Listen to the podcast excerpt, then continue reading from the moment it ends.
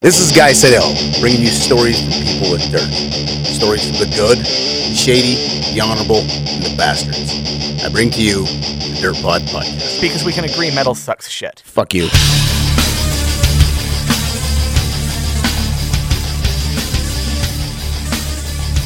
Alrighty, welcome to Guy Sedell's Dirt Pod Podcast, Episode 1. Today's guest is Bo Bobka, former Seattle Seahawk, former cop, former van dweller, current motivational speaker, current uh, personal trainer. What else? What else are you, Bo? you know, Ass just kicker. all around life personage. Yes, Life personage. You, And in- you are aware of green sweatpants shorts as well, sir. I am, and I wear I wear the brand just because I I don't really care for for that. I don't really fit in that brand, so that's why I wear it. Okay. Bo's a, Bo's a big son of a bitch. In, in in studio with us, we got uh, my comedian buddy Andy Gold, who I got to say last night, Andy and I worked with Dave Attell at Wise Guys in Salt Lake City, and uh, this morning Dave Dave posts a picture of Andy, myself, and and and him uh, uh, just outside the club. So Dave posts that onto his Twitter account, and Twitter had a fucking field day with Andy and my appearances. Apparently, Andy looks like who'd you look like? A man named at Rhino Bag said I look like Glenn Beck. I don't really see it that much. Uh, I no, don't see the- I don't see the. Gl- Yeah, I see. I'm. I'm. I think I'm more Dennis the Menace. Dennis yeah, the yeah, Menace. you got you got kind of a, a, a Bobby Hill. no Yeah. Richie Cunningham. Just just Yeah, I'm very. That's old. I'm happy. I'm dating Day- myself. No, yeah. no, that's You know. classic though, sir. Yeah. Happy days. I'd But- say. What, what? What else? Uh, Buttercream Gang. Uh, very. very this- white bread. Yeah, feature film Yeah. for families protagonist Yeah. is the look I have. I got I got uh, retarded John Leguizamo. I got uh, I got I got, uh, I got the, the other ones weren't so bad. I got uh, Leonard from from Big Bang Theory, which I hear that all the time. yeah.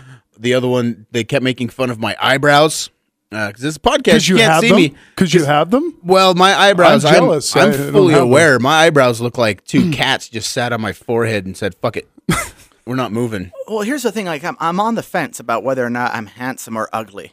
I'm on that fence No, you're I- handsome. You're handsome. Thank you very much. You're What'd you handsome. say? I I, can s- say that. You're- Okay. You're handsome. See, Bo says I'm handsome. Well, Andy's recently lost a lot of weight too. An- Andy was Well, a, kind of a sloppy that's right, bastard. dude. Yes, Good for you. How much weight did you lose? I've lost about 60 pounds, and I was fat. I, I want to lose like 20 more You pounds. that lost is a awesome. third grader. Yeah, Wow. I have a healthy third grader too. A couple of hams. I know. Definitely. Nice. I lost 20 pounds, and then I was like, "Yeah, sweet," and then I gained it back in like two weeks Yeah. because because I, I always ate like shit. I never had to worry about. like, diet. Congratulations. that's awesome. Anytime you can, you know, discipline. That's that's good discipline. Twitter is annoying though.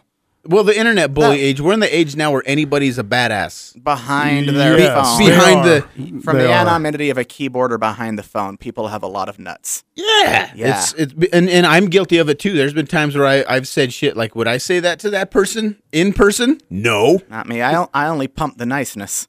I troll kindness.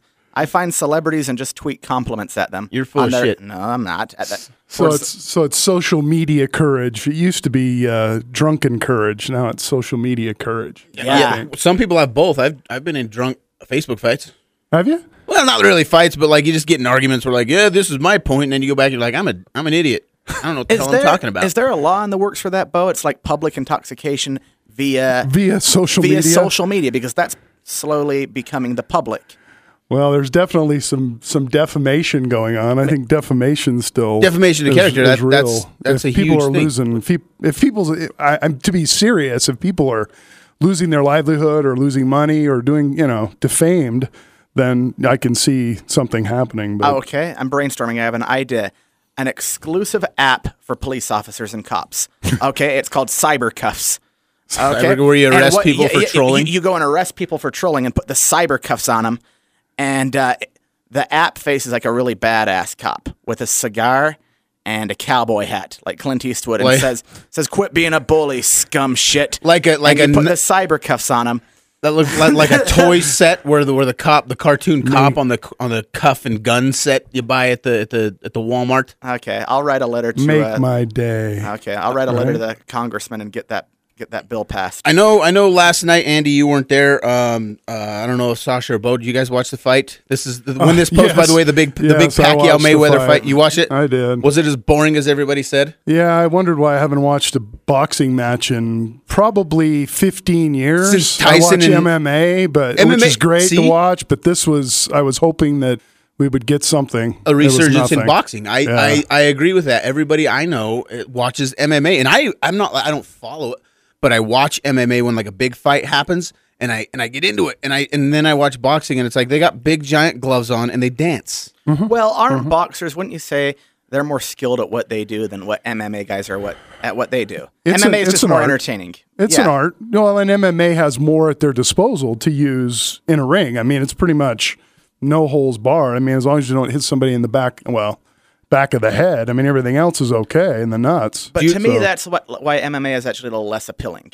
I, I'm more attracted to to people who have devoted to becoming awesome at one thing than people who can do a bunch of things kind of okay, but nothing in particular. but it's super, more super it's well. more i like i like the barbarianism of mma a little bit to where it's like hey you want to punch him in the eye with your with your elbow do it and Yeah. and, and i don't know if you remember the old days uh, of of ufc like in the 90s when when they would have a 120 pound guy fighting a 600 pound guy and there were no gloves Yeah. there Oh. were no Yeah, see, I didn't follow it then. I was see, I'm from the, the old school of Hagler and Hearns and Roberto Duran and some of these great old fights that you know Vegas used to bring in, and they were great fights. I mean, they were people actually hit each other. Yeah. you know, and I, I haven't started to watch MMA until well the last couple of years. My son fights a little bit locally, but I've kinda- anyway. I think what's really turned off people with boxing is just how crooked the sport's become. What Don King It's did, and politics. stuff like exactly, that, exactly, you and that's what turned me off 15 or so years ago. Yeah. Was the whole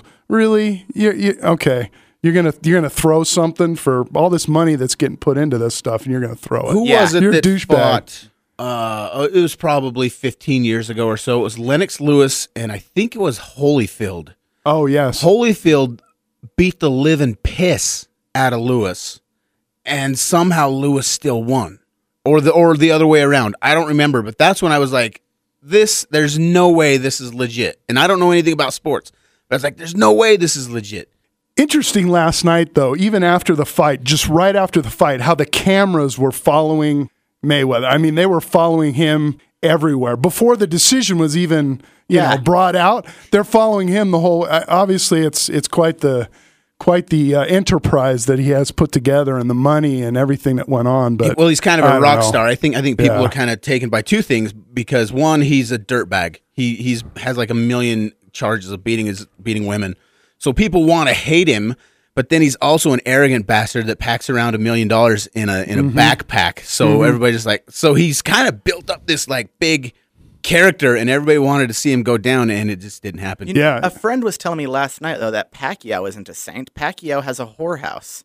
Oh, does he really? Yes, Wow. Pa- Pacquiao is a pimp in the Philippines or wherever. and, and he wanted And to has- outlaw condoms or something.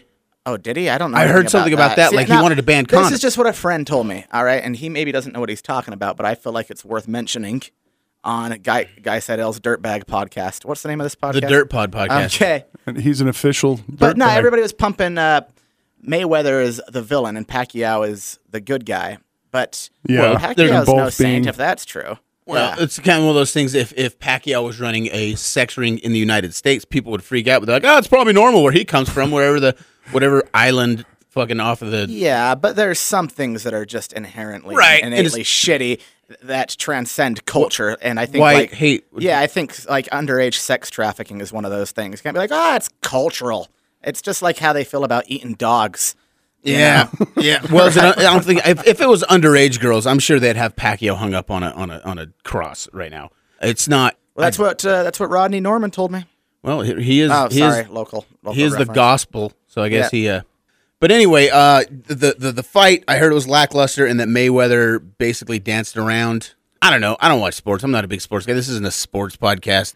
But it happened last night. It was the uh, the fight of the century, according to what they're. The century's only 15 years old for Pete's sake. Hey, when was the last one before that though? what, what a what a bombastic claim.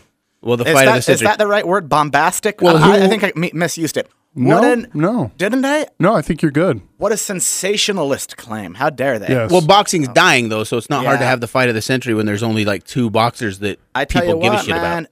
Bo- nobody gives a shit about boxing, but they sure made people care about this fight. Oh, I, I- I was slightly Everyone. annoyed with everybody tweeting about it and posting about it. I, I get a little annoyed when people really care about something, but they don't really get why they care. Right. Because they're just like everybody else is posting and tweeting about this. So here's my two cents. a fight? What, what a fight? What kind of fight? You Yeah. know? I, am guilty. I didn't. I don't care about boxing. I don't. I've never. I don't even know. I these are the two boxers I could tell you exist. yeah. If you if it said, "Hey, name another current boxer," I couldn't. No, no, Uh, I couldn't either. I, would be like, does, does Tyson still fight? yeah. When did he retire? Mike Tyson. Oh my gosh! Well, after his ear thing and a couple other Probably late Well, Well, he nineties. went to ear thing- prison when he when he had to go to prison. Well, he, Remember I think to he fought after that, didn't he? Yeah, yeah. Did he? Uh huh. The ear thing was after prison. Oh, That was the ear thing. I think was in like '97. No, the ear thing was in '91. No, Oh no, no, the ear thing was in '96. I think he got raped or, or he raped somebody in '91 and Yeah. went to prison. He got he got raped. When was that? when when did Tyson get raped? All right. Okay, he, uh, uh, Sasha just brought up he retired in 2006. That recently? wow! Okay. that's crazy. Well, you got to think too. He was like five when he went professional. So that's true. by the time he young, young retired, he was. Everybody says Muhammad Ali cut the best promos. Not even kind of true. Mike, cut the best promos. Yeah, you know, with the microphone and stuff like that. I don't know Oh, if yeah. you call them promos. Mi- Mike Tyson had the best. He's What like, you mean with that little voice? And- yeah, he's like, I'm gonna rip your heart out and eat your children. He- He meant it though. He bit the guy's ear off. My favorite, it was at a press conference. It's going to get R rated here, listeners, but I'm quoting Mike Tyson's You stupid white bitch! I'm going to fuck you in the ass and make you love me. What do you think of that? White hoe! You fucking with the real man now. Come on. How are you going to tell me float like a butterfly and sting like a bee true. compares to I'm going to fuck I'm you in the ass you. and It- make you love me? it's a sign of the times. bitch. It's a sign of the times. Uh, Ali was doing that in the 70s when the Carpenters were popular. The 60s. in the 60s, and Mike Tyson was doing that in the 80s and 90s when NWA was popular. So Yeah, but I, I just think it's so telling. I'm going to fuck you in the ass and make you love me. Tyson wanted to be loved, and that was the only way he knew how that's to all he was going for, and then now he raises pigeons. Yeah, you stupid white bitch. You can't handle the real man. the Carpenters. That's awesome. I love that. We've only just begun. See, I'm haven't on we? top of the world, looking down on creation. That's what that was going on in Ali's day. So he was the badass then. And in, in Tyson's day, Two Live Crew was was saying, "Put it in her butt." And then, so times change. Like, I would love to see an, uh, what a what a boxer's saying now, like off off camera, because that's the thing is we live in the age of political correctness. They can't say that shit as much as they used to now Yeah. because everything blows up on the internet. So be like, I'm gonna kick his ass, and when I say he, I'm not excluding women, but I'm also not advocating for the beating of women. I'm just saying he in this particular instance, because the ass I'm going to kick is going to be that of a man. But I don't see gender But because I do gender not see gender, and if he is a transgender man, I am not excluding or meaning to offend him or any transgender or people who are adjacent to transsexualism. Speaking of transgender, um, obviously, obviously, hot topic right now is uh, Bruce Jenner. Okay, I think maybe I'm crazy on this. I think the media is maybe creating a fake outrage. I haven't heard anybody being like, "No, that's that's wrong. What Bruce Jenner's doing is wrong." Maybe some crazies in the Midwest, but everybody I know has been like, "Do what you want, man." So the but but True. people keep trying to create this big this big to do with like transphobia and it- yeah it exists I know it exists but uh, everybody everybody is trying to make bad guys that aren't really there like everybody I know has been pretty like yeah Bruce do your th- that's weird but do your thing man I, I watched a part of that interview, and it was an interesting interview. And, and a, a man that has been living that way for that long and has Right. finally had the courage to come out and actually do it. That's Obviously, he's in the public. Yeah, he's No in the pun public intended. Uh, eye. Yeah, uh, it, it, it really is. I, I can remember in 1976 watching him win the you know the that's world, and that's what I was going to ask you because people people even my age I don't re, you know I just know him as the dad on the Kardashians and anybody younger than me as well you were probably in the age group where he was the Wheaties box guy I, I was 14 years old, and it was the most amazing thing for him to beat the Russian and be the you know the best athlete in the world. It was we were all. I mean, there wasn't anybody that wasn't proud to be an American and be a you know. And Bruce Jenner was right He was he oh, was it's the it, Russians man. he beat. That that does make it great. In your Yeah. face, Putin. Yeah, That he, was Yeah, pre 'cause Putin Putin- yeah, Yeah, he, Putin- he beat. Uh, well, I can't remember the guy's name, but he he beat a guy. I think a two or three time decathlete Who is the president of uh, Russia back then? Kalashnikov? Was it? Gorbachev. No. Well, Gorbachev's no, in the 80s. before Kalashnikov Gorbachev, was it was machine gun. it was. Uh, Um, I I'm believe it was grilled for this. Khrushchev? Hitler. Yes, there you go. Khrushchev. Yeah. Yeah. I know my Yes. shit. Khrushchev. Some- Khrushchev. something like that. Khrushchev, yeah. I, I'm, was talk about eyebrows. He he had the eyebrows. I'll, I'll Yeah. kick his He ass in them. an eyebrow fight. You, you, you get a picture of him, and yeah, he was. I'll kick a Muppet's ass in an eyebrow fight. don't give a shit. Gorbachev. Gorbachev had the spot. Yes, he did. yeah. he did. He had that blessed. He had the map. It was, it was shaped like Russia. I don't know if you knew that. It was a map of Russia on top of his head. Croatia or something. yeah, so they bombed it. That's why he's dead. Is he dead? Gorbachev dead? I believe so. Yeah. I, I don't. I believe he is. So yeah. Anyway, Bruce Jenner. It's it's so weird seeing like okay, if a ballerina came out and said I'm transgender, we'd be like, duh. But Bruce Jenner, he's he's Mm-hmm. the he's the the face of the Wheaties box, the decathlete, Testosterone. and he was a good looking dude too. Like back in the day, I guess all the chicks were, and he had the hot, and his first two wives have have came forward with like they they said, yeah, we've known. He admitted it to us. So props to them for keeping it secret for thirty years. Well, he and in just the portion I saw, he he just loved to dress up as a woman. He would do it in hotel rooms. He'd do it at home. He, you know, And he's not gay. That's where I, you know, and I, I don't begin to understand. I understand, you know, I understand people that have different persuasion, but right. I, I don't understand how how he could want to dress up as a woman and but still be attracted to women. So basically, Exactly. And, and I don't I don't mean this to be insensitive or anything, but basically he's go, he's a lesbian because if he wants to live his life as a woman, but he's still attracted to women, that makes him a lesbian. Would it would Ah. it not? I think so. I Yeah, think I that is. Uh, may, maybe we should have a fun new word for it. No matter what you say, there will be a special interest group up your ass the minute you make up a word for it. That's transphobic. That's this phobic. That's that phobic. Uh, Because okay. because lesbian gender. let's call Right. it le- lesbian athlonic. Les- lesbian Yeah, athlonic. because he's a he's a Decathlete? yeah. So if you're if you're an Olympic decathlete that is a man that decides to be a woman and you're still attracted to women, you're you're a Very- lesbian. Very ath- whatever you said. exclusive small group. It's a lonely uh, lo- lonely dating site. Population Bruce Jenner. Yes. that's that's See, the now- town. I'm not sure I agree with what you said earlier though like people aren't bashing him for it. You and I like on social media we're friends with a lot of a lot of comics and right-minded people and stuff like that. I'm sure that if we were to YouTube the interview there would be a lot of uh, Oh, yeah. ignorant bastards saying But I think they're- I think shit. they're a I- small- think it's out there. I think it's a minority, and especially if you go into like the Bible Belt and in the Midwest, where you got these kind of, you know, we, we we live in a in a in a metropolis. Not that Salt Lake City is the biggest city, but it is a a city where everybody's kind of more open minded. But I think if you go backwoods Kentucky, there's some people probably going to have some some issues with a man living as a woman. Yes. Uh, so it does exist. a lesbian woman too. yeah, it's like two sins in one. Wouldn't it be funny if they if that was their biggest problem? Like, if you're gonna be a man who becomes a woman, you better get it on with other men and be a gay man dressed as a woman who does it with man, not a double lesbian whammy you gay can, man. You can fuck your sister, I know. but I don't want you being a man dressed as a woman that's fucking women. What if he were a man that dressed as a woman and got it on with women? So he's a lesbian and a hermaphrodite. No, wait. Hermaphrodite has both Yeah. parts. So what if he were a uh, He doesn't a have both. He doesn't have hermaphrodite? both. He- what if he were a herm- hermaphrodite that had more testosterone than estrogen? So he lived his life as a man, and then he decided to become a woman who gets it on with woman. So he's a man-ish lesbian hermaphrodite. You're a babbling ass. could, could, could we roll the chalkboard out on that one? Do we got- I do we I- got a I, I need? I need an equation on Man, that one. shit. man, man dash ish lesbian hermaphrodite. Squared. Yes, man dash ish lesbian hermaphrodite. I think Andy relapsed mid show. this is what you're hearing right now. You're fucking That's Andy awesome. just, just going off. No, th- I'm not. This is uh, just a stream of consciousness. The creative stream process of is unconsciousness. This is no. This is progress. We're adding more letters to Progress. the LGBTQRS. All right. Okay. Well, we uh, we got our uh, like I said, we got our special guest Bo Bobka. Is, is it Bobka or Babka? It's Babka. Babka. It's, it's Bobka in the old world, Bob- but it's Babka what what here. what uh, what lineage is that from? That's Czech. My father was Czech? Czech. My mom was French. That's where the bow came from, and so you get So you this got both. wacky name. All right. Yes. Well, before we get into the questions with him, I do want to plug uh, a business, heavymetalshop.com. Uh, if you go to heavymetalshop.com, you can get the world famous logo that has been seen on rock stars such as Tom Araya from Slayer, Uh, Alice Cooper. Uh, the, the the logo is just world famous. HeavyMetalShop.com. Go there, buy some stuff, support support this business that's been around for almost 30 years.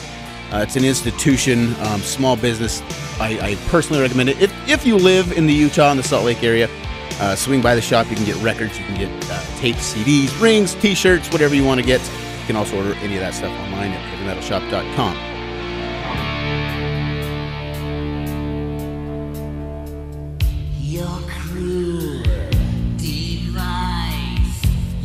Blood like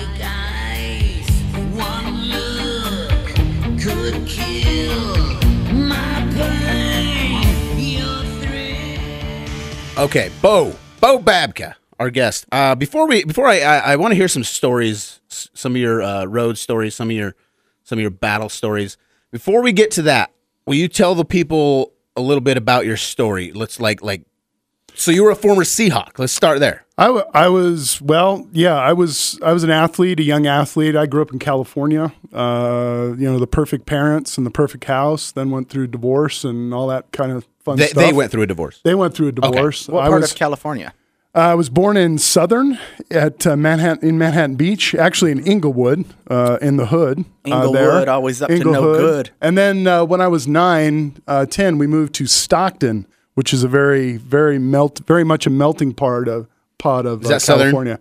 That's northern. That's Northern. right, about an hour from Sacramento. Okay. So in basically in the vegetable and and fruit belt of California, it's in the valley, the Central Valley. Okay. Uh, so yeah, I'm, I grew up Californian and and uh, you know went to high school there. Did my whole you know went away to college, went away to the University of Hawaii, and then went away to the University of Arizona for my last year of.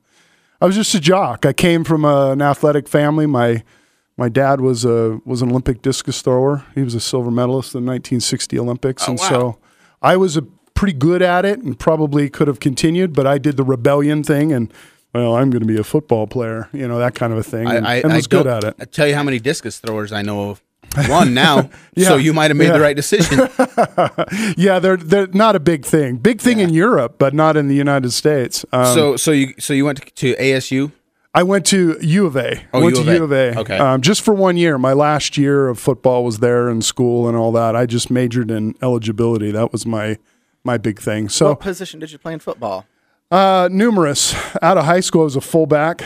Uh, I was, you know, typically bigger and faster, and and then I transformed into uh, an offensive tackle, an offensive guard, defensive tackle, uh, linebacker, all those different types of things. So I was fortunate enough to be gifted with with the speed and the strength and all that kind of stuff, and so I played a lot of positions. And you got and, and, and, and you went on to be a Seattle Um, Yep, Seahawk. was drafted um, way, way back 30 years ago um, to go there. An interesting story there was was I was drafted as an offensive guard, and and that was the ending era of O.J. Simpson and Reggie McKenzie. I don't know if some people will know who Reggie McKenzie is, but he was a pulling guard. So in the world of you know, if you're a lineman in football, you, you knew who these people were. Reggie McKenzie in all the videos of O.J. Simpson. Reggie was the guy that pulled out and, you know, student body right, student body left kind of thing. Anyway, he was there.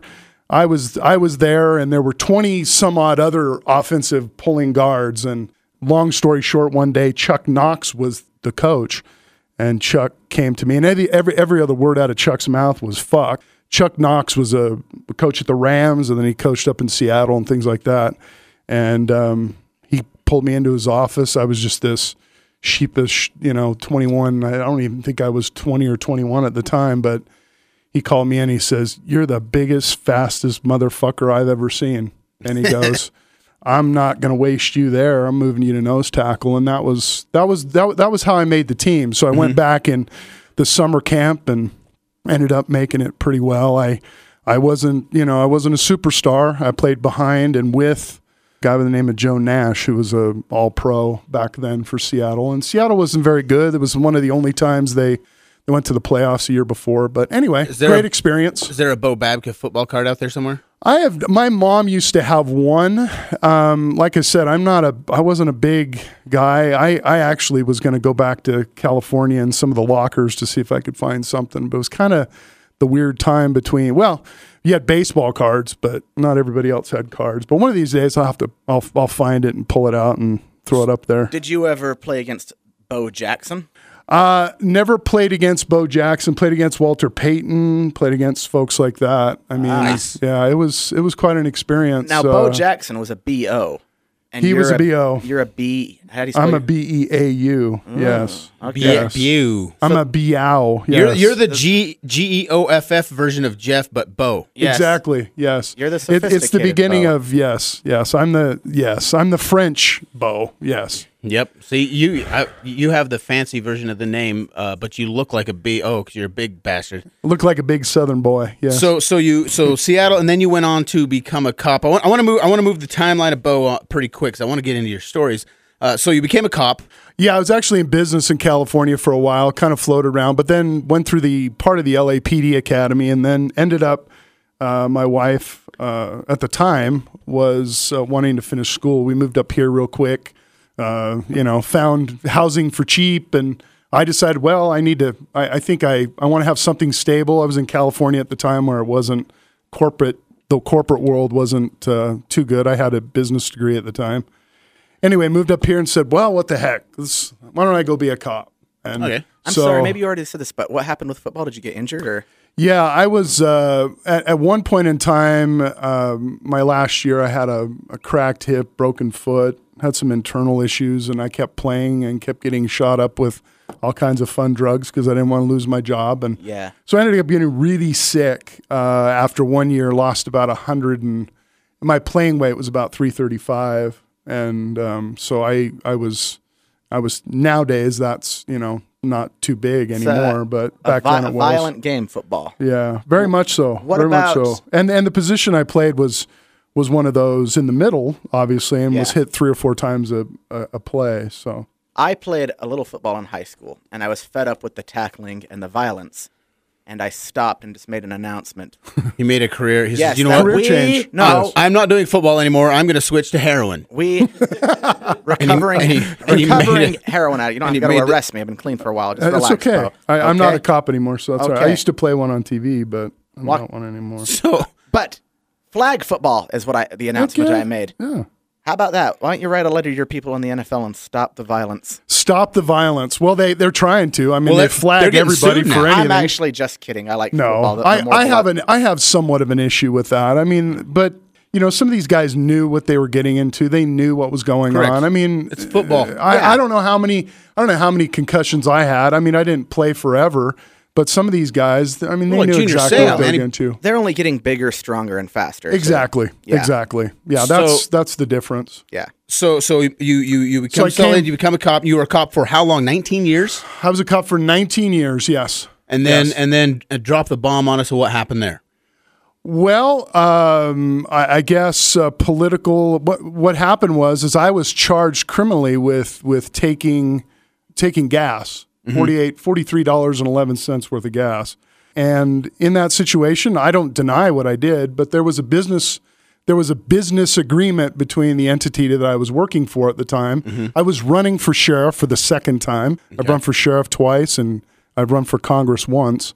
And this time, I had my own truck, my own funding, everything. So I was going to work at Cottonwood High, well, at this local police Right. department, Well, in the- in the Salt Lake another, Valley. and in Through the- Salt Lake Valley, and um, running and also teaching at the local colleges. So I was paying for everything. There was an agreement that remuneration would come back, that I wouldn't have to pay for all of this stuff. Um, I lost the election. We I had some meetings with the people that had supported me. Um, the go ahead was made to you know make sure that you.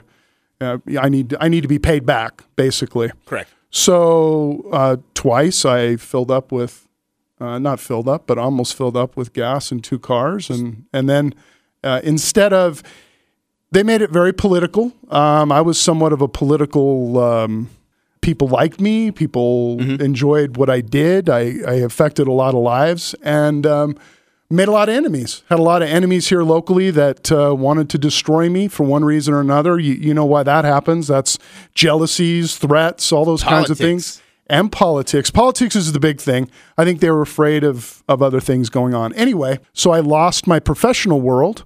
Uh, had jobs uh, right as I quit, but uh, had to go through, you know, a lot of public uh, scrutiny, humility. I, you know, I fell on the sword. I, I, I did what I did, and and but you know, there's there there politics are involved, but probably one of the greatest things, other than running for political office and having children, probably one of the best things that ever happened to me because it focused it focused me back on what's important. What's important in life? You know, I was in the police world, stars and bars and being the chief and or a sheriff or whatever, running for political office or you know, whatever it might be. It it really gave me the opportunity to reflect and figure out who Bo was because I lost Bo in that whole Okay. in that whole mess. And that sounds kind of yeah, it, it- that kind of sounds really really fairy tale-ish, but it really has brought me to the point now. I mean, I've been helping people for you know for 35 or 40 years in the sense that advice or helping them through certain types of issues, but that really spawned the whole you know the whole idea of, of what I do now and, and why I do what I do and and I would never you know there was an article in the paper a couple months ago about you know am I going back to law enforcement how about hell no I would never go back to that political So, world. so you won't go back to, to, no to being. no I'm having too much fun doing what I'm doing now and too much fun helping people so You know, you know what I've I wanted to do, and I'm going to get to this after we hear some some of the some of the dirt stories from you. Uh, I want to ask questions of a cop that no other media outlet would ask, something Mm-hmm. that the newspapers aren't going to ask, the the uh, news stations aren't going to ask, things like that. But what what are some of the some of the things? What's one of the hairiest things you saw as as a as a, as a police officer? Well, I was in, without getting into detail, I was in numerous deadly force situations. So you, you Um, have you been shot at? I have. Nice. Um, I've actually nice. been involved in situations where I've had to um, take a life or Oh, a have you? few, yeah. Um, and so those are situations that you don't talk about. You know, you don't talk about those situations, but you talk about. I talk about them now with with clients or other people that have PTSD Reflection. issues. Yeah, uh, but yes, um, probably one of the worst crime scenes I've ever seen was a was a crime scene that involved uh, a gentleman who, long story short, was sucked into a large purification fan uh, at a warehouse, and his his body was basically Hamburger? sprued all over, probably two to three hundred feet, just chewed up and spit out. And so, that's probably the worst, probably the worst most awful, you know, kind of accident scene I've ever seen. I've seen, you know, hundreds and hundreds in my 20 year career or in my 19 plus career. until In until you got any- a tank of mid grade. In any in any You capacity can- I you- was this in. is a safe place to round up. Yeah. Yeah, you can round Yeah. up from 19 to 20. 20. yeah, okay. yeah, you're good. I can I I could honestly say I was at every police scene for 19 plus for 20 years. And so my psyche, my my issues come from um, seeing all that horrid stuff, all the all the great stuff, but also the horrible stuff, the baby deaths, the murders, the you know, the people getting chewed up, the people getting hit, you know, by motorcycles or cars or people being run over by a track train. I mean, I saw everything um, there was to see almost every day of my career. And so I think I have a perspective on it, it gives me a perspective on life that most people can't have, you- even some other cops. you took a good road because I would probably be super jaded and be like, "Oh my god, the world sucks. I've seen so many dead people." Let me ask you this: as as a cop that that has seen all that kind of stuff, are are you desensitized? Not anymore. I think you know f- for, for probably uh, you know probably about five to ten years of my career, I probably was pretty bad. No, I was. I was desensitized. I was desensitized to you know friends and family, and some in some cases where. Yeah, well, at least you're alive. You know that kind of Right. desensification. Not the. I was always uh, a part of someone if someone was having domestic violence issues, friends, whatever. I was always very sensitive to that because I was a part of that when I was a kid. But yes, I, I've been desensitized. But now I think there are times I find myself, you know, pulling over to the side of the road and you know crying for somebody or crying for myself because I know exactly what they're going through. Yeah, it's wearing off a little bit from Yeah. when you're seeing it every day. Another thing, like this, I, I watch cops, and I'm by no means am I, am I but like cops and worlds. Uh, uh, what's that show? Most shocking. When I see Oh, a police chase, I get like on the edge of my seat, and then when they catch the guy, I'm just like fucking beat, kick his fucking. Because I get mad for the cops because I'm like that son of a bitch is running, and then when they catch him, like I find myself like gritting my teeth and Uh-huh. like get one in for me, you know, like come on, drop an elbow on him. How do you control? That's a natural response. How do you control not? Because if somebody ran for me and I finally caught them and they made me work and they made me run and jump fences, I Right. would knock their face in. Well, I think the problem is the narrator, Sheriff John Bunnell. he, he, he, reinf- Bunnell. yes, he, rein- Bunnell. he reinforces the anger of the viewer. Like this scumbag thought he could outrun the law, and then a- he throws in some stupid Shitty pun. Yeah, some shitty pun.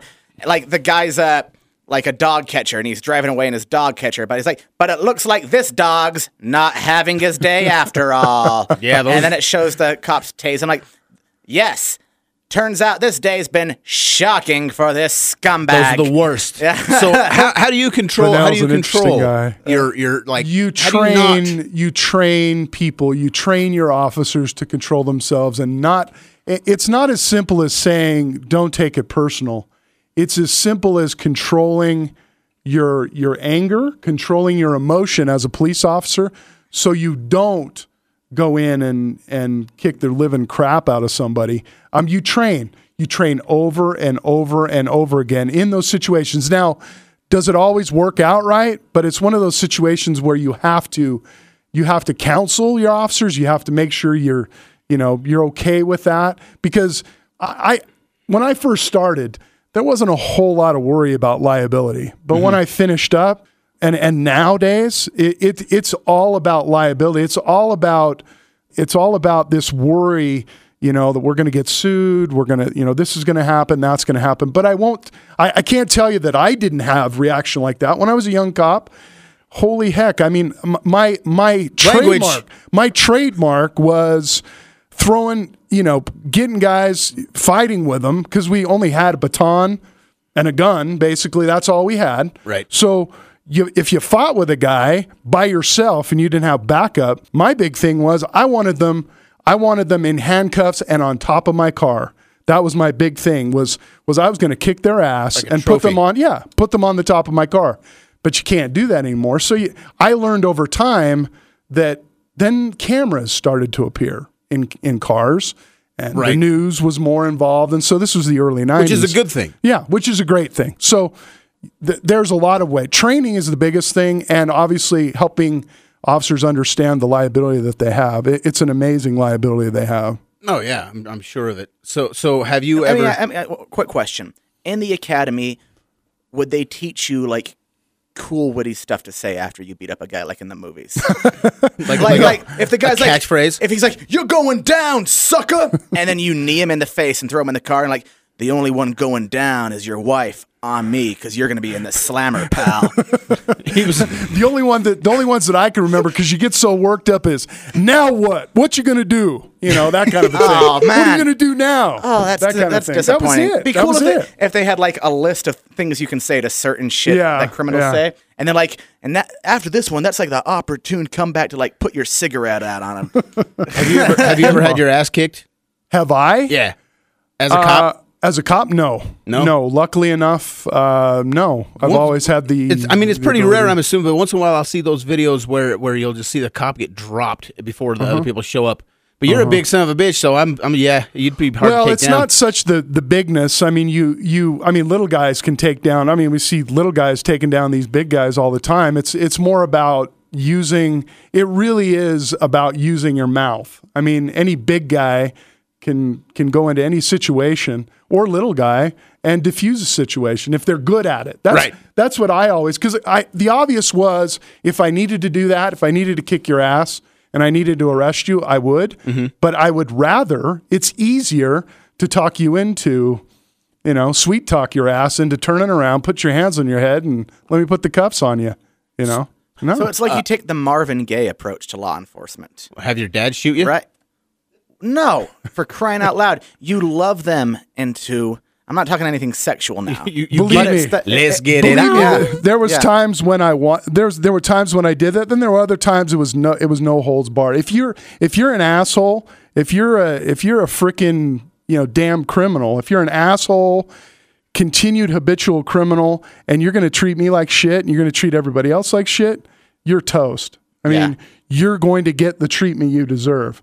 But if you're a nice citizen, a citizen that's probably in a in a police citizen encounter encounter for the first or second time in their life, believe me, there's people out there they're scared shitless, you know, and so it would change. It would depend on the situation. How how plausible is the scenario? Uh, the Michael Jackson fix a gang fight with choreographed dance. Can we turn Andy's mic off? It's a thriller. That was beat it. That was beat it. Thriller, Oh, Beat thriller It, was Beat It. There you go. Thriller was how to make uh, the occult fun. beat it was how to make gang violence fun. Beat it. Beat it was a prison film. Yeah. Beat it. Beat it. So, so you were you, you were you married your whole entire police career?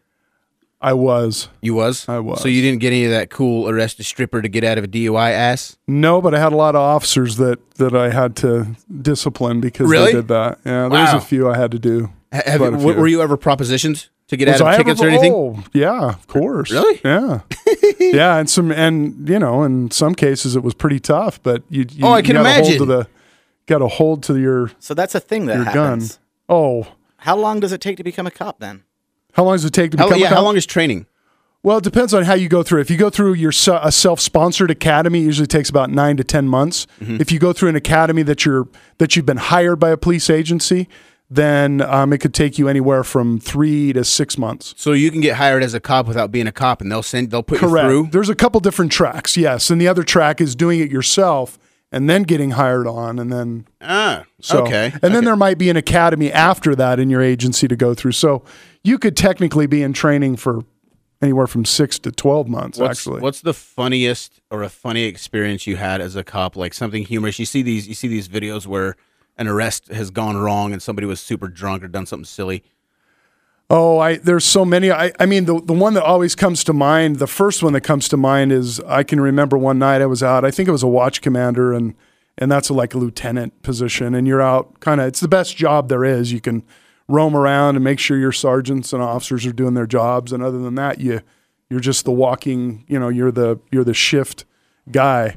It was at a Jiffy Lube one night. It was about three o'clock in the morning, and and there was uh, during the meth days, the real bad meth days here. There was a woman, well, actually two women, who were just butt. I mean, they were just butt naked, and um, I was going to ask if they're fairly- attractive, but you already said meth, so yeah, they were not very attractive, but but they had their parts and their pieces, you know, there, and and they were doing jumping jacks um, in the parking lot of a Jiffy Lube, you know, in in downtown, and and we all had they had, had the video cameras turned on, and you know they were, you know, the, unfortunately the cops were, you know, egging them on, and come on, let's go, let's keep keep going, keep going, and people were stopping and watching, and it became this big. so two know, naked tweakers were doing two naked jacks. tweakers in the middle of yeah in the middle of two o'clock in the morning you know doing that kind of stuff there's there's all kinds meth, of stuff meth I is a weird drug because it's one of those things like you can't hide it. If you're on No, meth, people no. know. Yeah. yeah the, the other one that comes to mind is is a woman i remember going to a call oh early in my career a woman was about 500 pounds and she's laying on a bed and she's naked Of course. um, and she's got more you know more rolls than you know Than a there bakery? are yeah than a bakery i guess you guys are the comedians but and the smell of her and and the house and the and the whole thing what was so funny was that that we actually had to cut we actually had to cut a lar- the door was only so big to get her to the to to the hospital because she had well she had sores and her husband beat her over the head with like a frying pan and so she had cuts on her head. So she's going to she's going to the, the the hospital. So we had to we had to get her off the bed and onto a couch and then we had to take and the firefighters had to cut a The door jam? a, a huge like a I think I think they cut it like six feet wide to get the whole couch and her out. And I remember there had to have been fifteen or so of us that had to carry her out there, and we put her onto a fire truck. And you know, like a anyway, flatbed? Yeah, it, it was just the most. It was the most hilarious thing I think we had ever seen. That's you know. that's like like you see that you hear about that on TV. People like having to have their their doors cut out. Oh, What- yeah, What's funny? so to, the story about me is that there's a husband involved. Oh yeah, like yeah, Somebody somebody was married to that lady and, that big. You know, as big Skinny as a, as big, yeah, that big, and she's you know 500 pounds, and he's banging on her head with a literally a frying pan. There was there was I used to work at a pizza joint when I was younger, and the there was a couple like that. They were both probably barely barely mobile, like Mm-hmm. like they were probably a couple pieces away from from being bedridden. but they used to come into the Little Caesars, and I remember this one time. Uh, my my one of my buddies was working up front. He was working the cash register, and the couple walked up and they were together, and the the the lady ordered. She says, "I'll have four pepperoni pizzas." And my buddy looks, my buddy looks at, and he says, "Okay." And then he looks at the husband. And he says, "And for you, sir." Diet Coke or whatever. but but yeah, they used to, and and not to like fat shame or body shame, but like they they would stink up the lobby because Oh, you can't yeah. put deodorant on every No. when when you're when you're barely like upright. You can't. Yeah, now It's uh, when when you see a gigantic woman with a really skinny man, it's like uh, the human version of praying mantis love. because in the bug world, the female is this gigantic behemoth, and the male is like this meek, pathetic, like I'm tiny and I'll do whatever Oh. you say, my love, kind of a thing. it was it was and then he he was finally fed up and uh, hit her over the head with the With frying the frying pan. pan's like, I'll win this but, one. but but but they loved each other. Yeah. You know, Well- they loved each other. That's that's i- that's, that's what counts. That's As I roll my eyes. Yeah, you hear that, people? If you're out there single, this this uh this lady that couldn't stand up found a husband, and you're still single. So tear that apart, eat it. I'm still single. That's fine. That's just so ironic. Like beating her with a frying pan is like beating Donald Trump with a bag of money. Yeah, It's like this is what made you this way. did you ever? Did you ever? Uh, uh, I always thought poetic- about this poetic justice. in in my younger days. Have you ever have you ever rolled up on? Uh, say you roll up on a car up on Lookout Point. Have you ever had to shine the yeah. flashlight in and Oh, see yeah. Yeah. see that business? multiple times and and on bikes you know bike patrol became a big thing you know officers on bicycles and uh, all the time rolling up on you know somebody maybe in the middle of of their of their sexual act or you know whatever i mean i i've rolled up on everybody somebody giving head to a, one and you know rolling up and Do you do you finished. interrupt them mid act or do you let them finish? Uh, There were a couple times I watched just to make sure that Yeah. you know You I, to I kind go- of watch because it's kind of like really as long as they weren't like 14 years old with like a 25 year old guy. I mean that that Yeah. was one I quickly stopped you know right, Right, away. Right. But I you know yeah. what?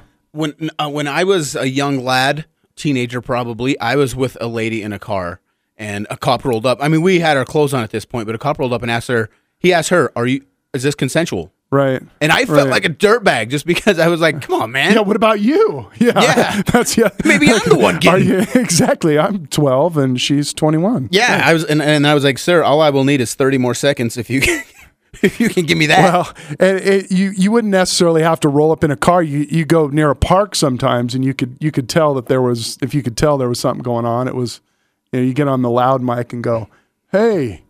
What are you doing over there? And you know, all of a sudden, you get them popping up and popping out, and hey, what's going on there? Go a little higher. I, I, Yeah. I'd have a hard time not abusing my power if I were a cop.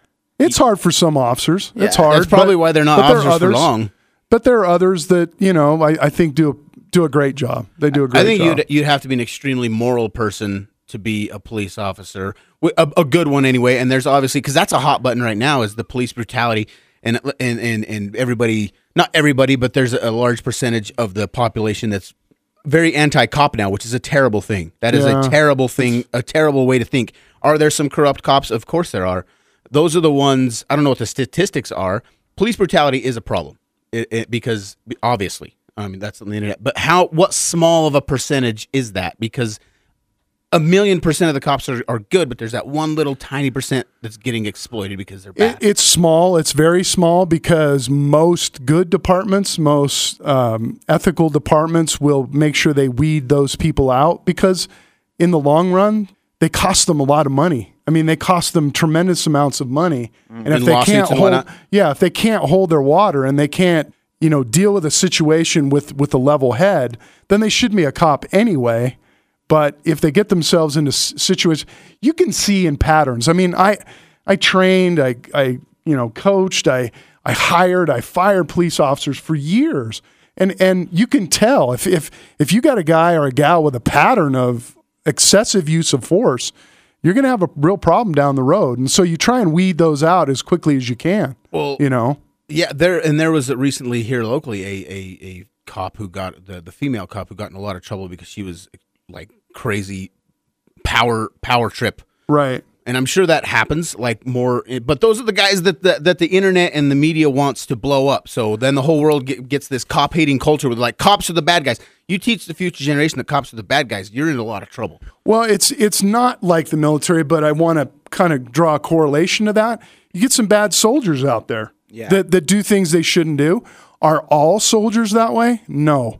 Same thing with cops. Um, you get a few bad apples that do those type of things, or you get co- government cultures that allow that to go on. The corrupt. There are departments locally and in in this country that have a have a corrupt culture that goes on. So anything they do that they're al- some are allowed to do those types of things based on the political climate, uh, who wants you know who's in charge, who's who's the boss, who's the mayor, who's the you know who are the city council people, who's the city manager.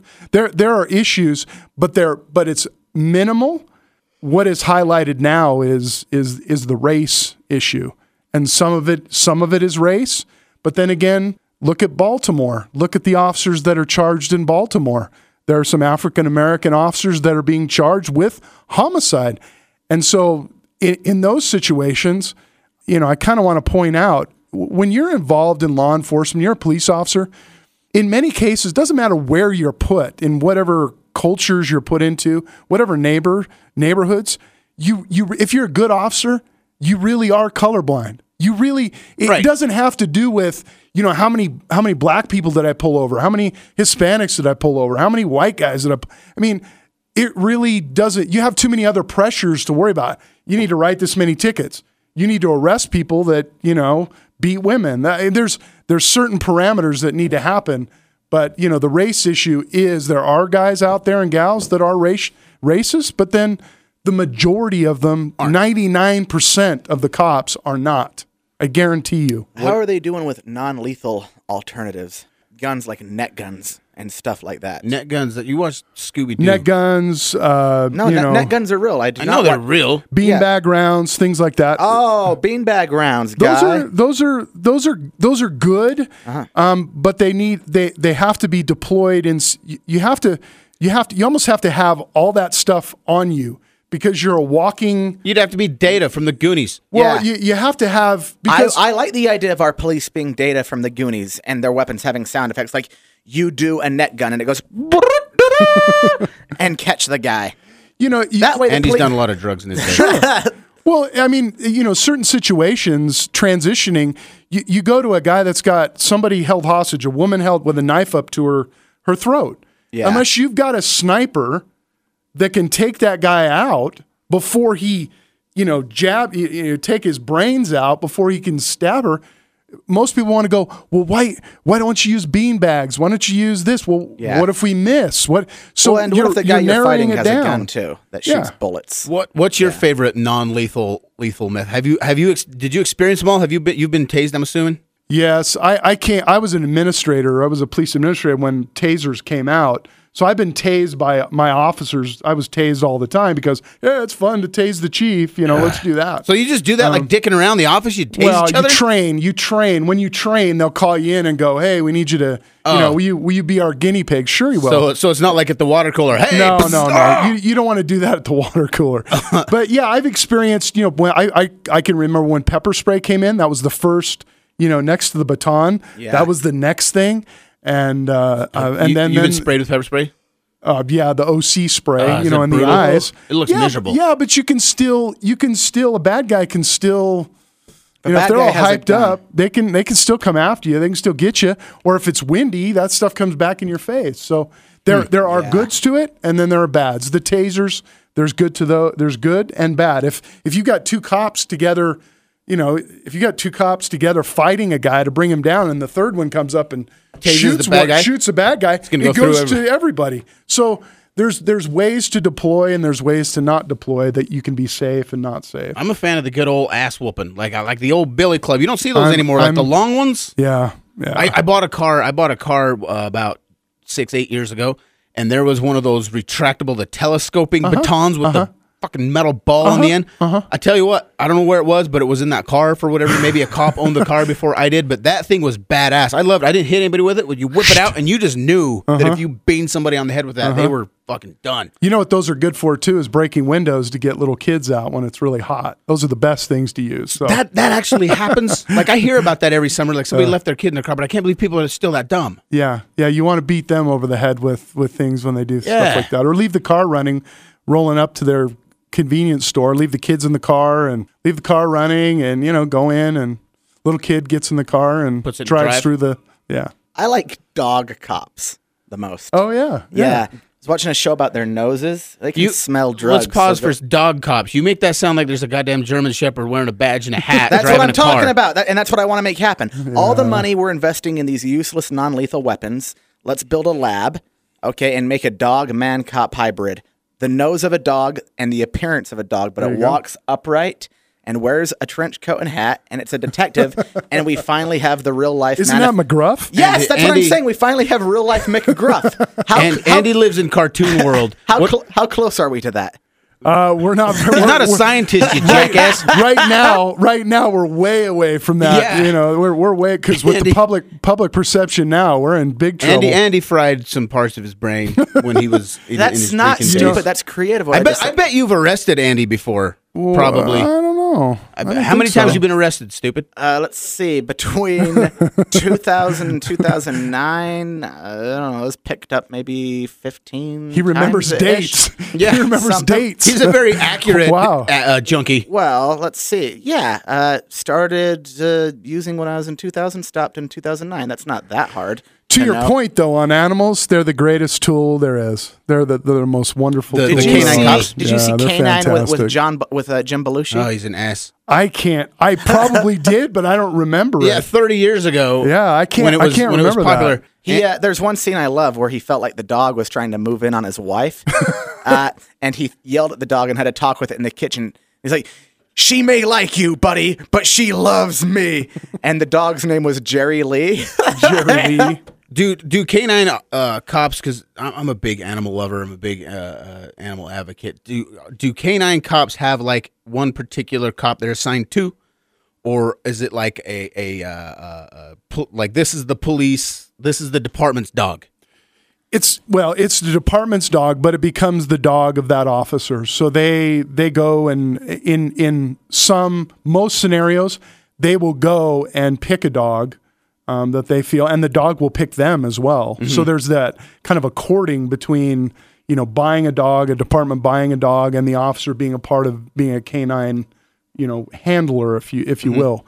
So it, and they really become a part of the police family, and they become a part of that that officer's family if they have family because they're I mean that's that's your that's your life that's your backup that's your that's your safety your your one another and so when those when those dogs when those dog officers go down it's just as hard oh, to see them Anybody, go down anybody as with well a pet lover will, will know that. And here comes a ridiculous but they question become a part Andy. of a family as well the police family the the law enforcement family and the family that that that, that handler has what what about instead of one German Shepherd, you have like 15 Chihuahuas? You're a cop who rolls around with 15 Chihuahuas. That would They, be- they don't actually speak Spanish. That would be And like that would be like uh, what, what do you call that fish piranha? Just Yeah, kind just of a jump, bunch of- just like That yeah. would be sweet though. You you watch cops and the cop cop the uh, dog cop gets there and he opens the door of his truck and the German Shepherd jumps out woof woof woof and instead he opens his car door and like 20 Chihuahuas get out like because then it'll And be it's like, like, bugs. uh, they'll just step on them all. yeah it's like no no no it's like uh, the Lost World Jurassic Park when all the green dinosaurs attack that one guy and the cut. That'd be so funny if they went after a tweaker like We're a gonna, we're gonna get some or- wire cutters and snip Andy's mic. Uh, in closing, in closing, we got to wrap up. But in closing, uh, I got to ask you one question. Um, what do you think about NWA? NWA Yeah, the, they, with their with their famous hit. Are you familiar? with which Fuck hit? the police. coming straight from the Oh. underground I You tell you, know, what. you know, I'm I'm I'm s- I, I, I'm a I'm actually now a big Snoop Dogg fan, and he's always killing wanting to kill cops and all these other guys, and I don't you, you know You got to separate it. It's yeah, it is. I love what it NWA. is. It Fuck- is what it is. I think fuck the, fuck the police and okay, I'm I'm pro cop all the way, pro cop. But that song was such a representation of their lives because Yeah. they lived in Compton in the 80s when all you had to do was be black to get beat up. Yeah. So like that song, they meant it. Even if you don't agree with it, they meant Yeah, the well, shit it out is of a war. song. There is there there are wars going on in this country between the police and gangs and you know criminals. I And mean, I mean, we're- it's a war. We're It pretty is. spoiled because we live in a in a fairly civilized city. Like we don't have a big police versus the citizens problem here. But uh, uh, other places that does exist. Any other weird ass comments you want to add, Andy? Well, I had a pro. The cops seemed to have a big problem with me because I was always breaking the law.